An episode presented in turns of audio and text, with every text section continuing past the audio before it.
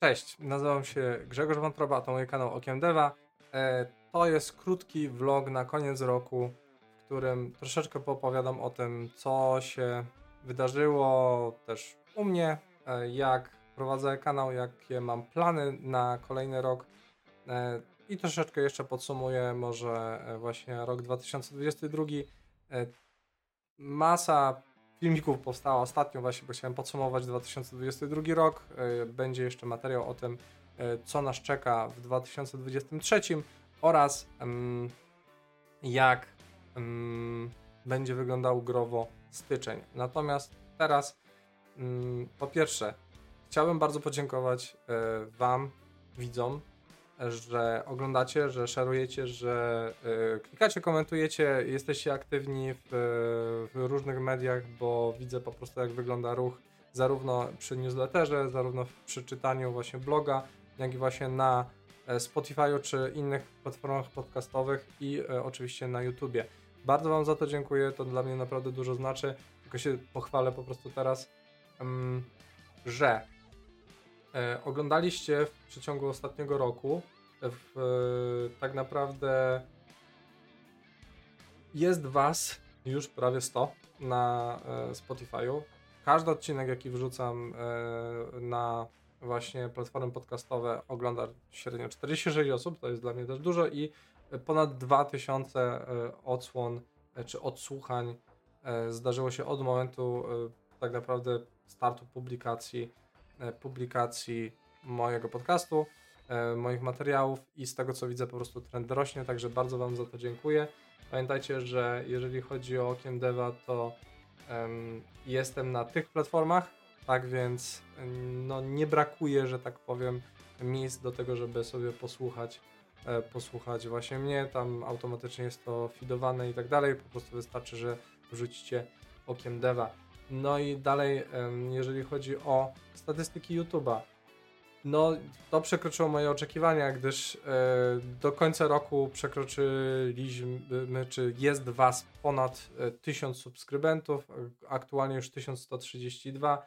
Wyświetlaliście mnie 21, prawie 21,5 tysiąca razy i ponad 2000 godzin, 2,4 tysiąca godzin słuchaliście mnie.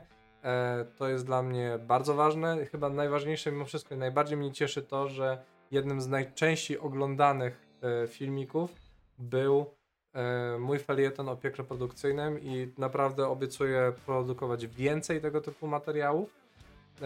Właśnie już mam zakolejkowane, tylko po prostu zazwyczaj brakuje czasu na takie rzeczy. Natomiast ten materiał był wyświetlony 1200 razy.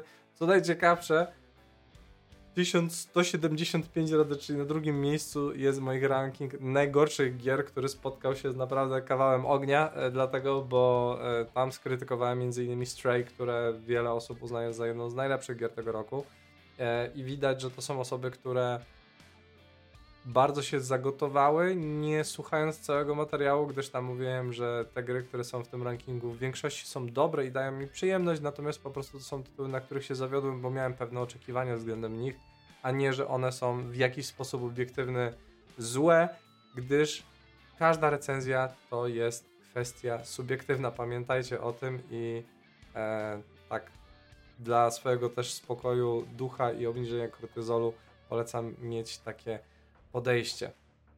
Poza tym dużo się zmieniło na e, rynku gier, dlatego, bo pierwszy raz zarejestrowano spore straty. E, I to jest normalne, gdyż mieliśmy bardzo duży skok w trakcie pandemii i teraz mamy straty e, około 5%. Mm, no i oczywiście tutaj wszystko przechodzi powoli, e, jeżeli chodzi o proporcje z rynku PC-towo-konsolowego na gry mobilne. Gry mobilne aktualnie stanowią 50% całego rynku, jeżeli chodzi o obrót kasą i jeżeli chodzi o sam obrót, no to, to jest, rynek jest wart 180, prawie 185 miliardów dolarów. To jest więcej niż y, przemysł muzyczny i filmowy razem wzięty. To jest chyba więcej niż przemysł na pewno perfumiarski, ale też y, przemysł y, może nie cały spożywczy, a słodyczy. Więc e, jeżeli e, ktoś twierdzi dalej, że gry są dla dzieci i że to nie jest biznes, no to te statystyki zdecydowanie mówią co innego. E, dużym dla mnie zaskoczeniem jest to, że większość gier, zwłaszcza na PC-ta, e, w tym roku było już kupowane w digitalu. E, na konsolę to jest jeszcze tak mniej więcej 28%, jak widzicie w statystykach, 28% to są gry kupowane w pudełkach, 72% w digitalu, natomiast mało kto już kupuje gry na PC w pudełku i się zgadza, no ja nie przypominam sobie, kiedy ostatnio kupiłem grę PC-ową w pudełku, chyba żeby kupić sobie jakąś limitkę E, albo jakąś po prostu kolekcję, żeby mieć, ładnie na pół, na, mieć ładne pudełka na półce. W istocie właśnie te trendy się zmieniają i podejrzewam, że to pójdzie coraz bardziej właśnie w digital, również na konsolach.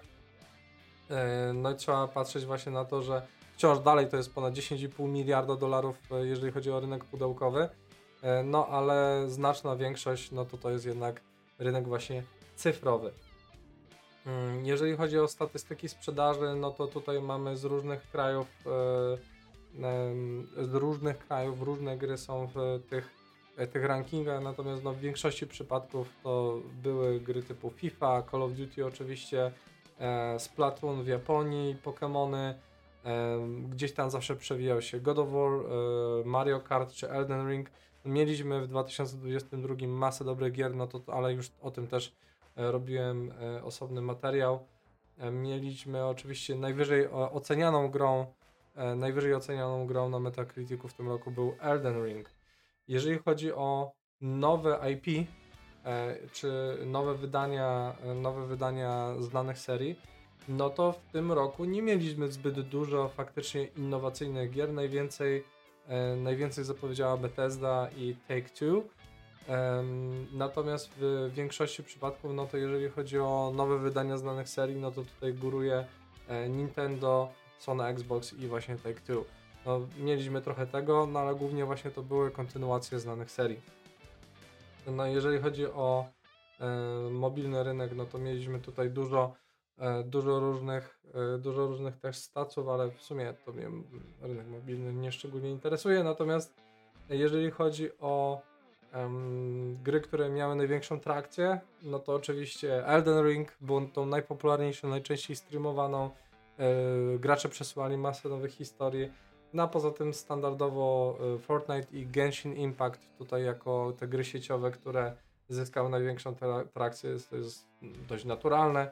E, oczywiście ludzie się trochę jeszcze gotowali po e, drugiej części The Last of Us E, Cyberpunk też miał niezłą rewitalizację, chociażby przez to, że wyszło anime Edge Runners.